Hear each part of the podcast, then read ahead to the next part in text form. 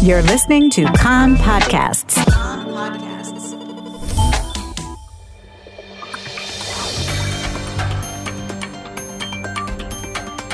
You're listening to the English language news of Khan, the Israeli Public Broadcasting Corporation.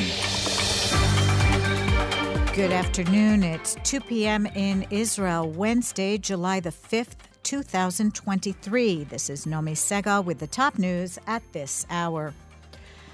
An I D F soldier from the Egoz unit, Sergeant First Class David Yitzhak Yehuda, age twenty-three of Bet El, was killed by gunfire last night as the I D F counterterrorism operation in Jenin was winding down. He will be laid to rest at four p.m. this afternoon at the Mount Herzl Military Cemetery. Exchanges of fire were reported last night between Israeli security forces and gunmen by the hospital in the Jenin refugee camp. David Yitzhak Yehuda was shot as the Israeli forces were leaving the Jenin refugee camp. The I D F spokesperson said the military is probing the possibility his death was the result of a friendly fire mishap. A Khan reporter says that he had recently signed on for an additional four months of service in the army.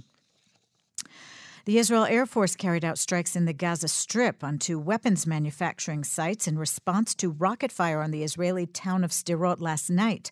Five rockets were fired toward the western Negev town and the Gaza periphery. The I D F said that the Iron Dome intercepted them all. There were no injuries.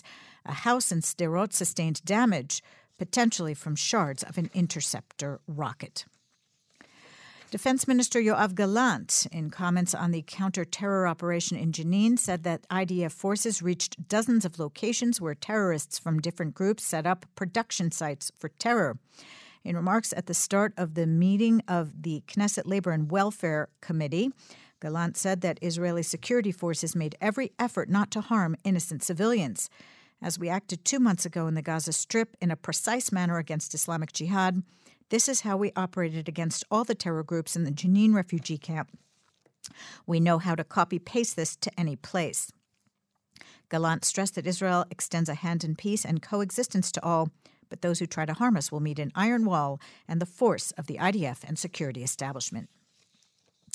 With the withdrawal of I D F troops from Jenin, local residents held celebrations in the Palestinian city last night, marking what they call the victory of the over the Israeli security forces. Fatah praised the armed groups for their fortitude.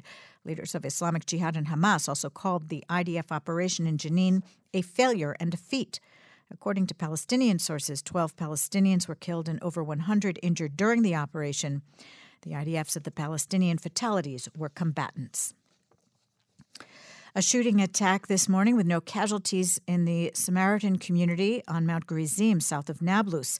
Terrorists opened fire from a passing car and a police vehicle, striking the vehicle and a nearby store. The terrorist car fled. I D F forces launched searches.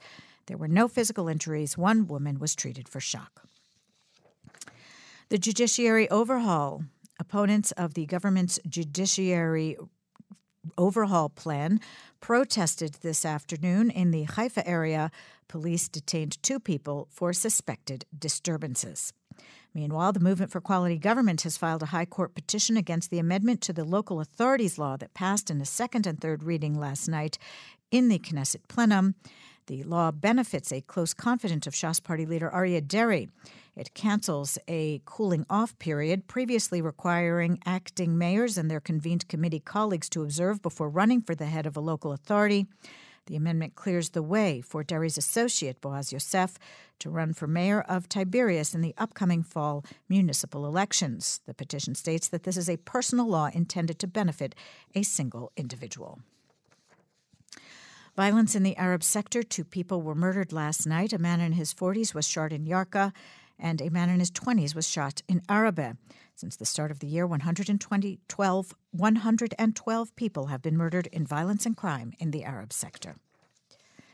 Israeli singer Hofni Cohen, who died at the age of seventy-six earlier this week, is being laid to rest this afternoon at the Nachalat Yitzchak Cemetery.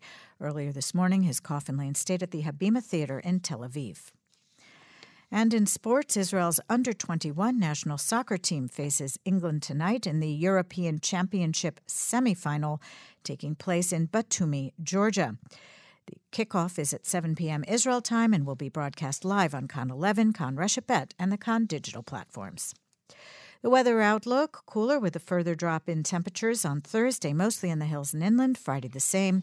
Warmer on Saturday. Maximum temperatures in the main centers, Jerusalem twenty-nine, Tel Aviv twenty-eight, Haifa twenty-seven, Beersheva thirty-three, and in Eilat going up to forty-one degrees Celsius.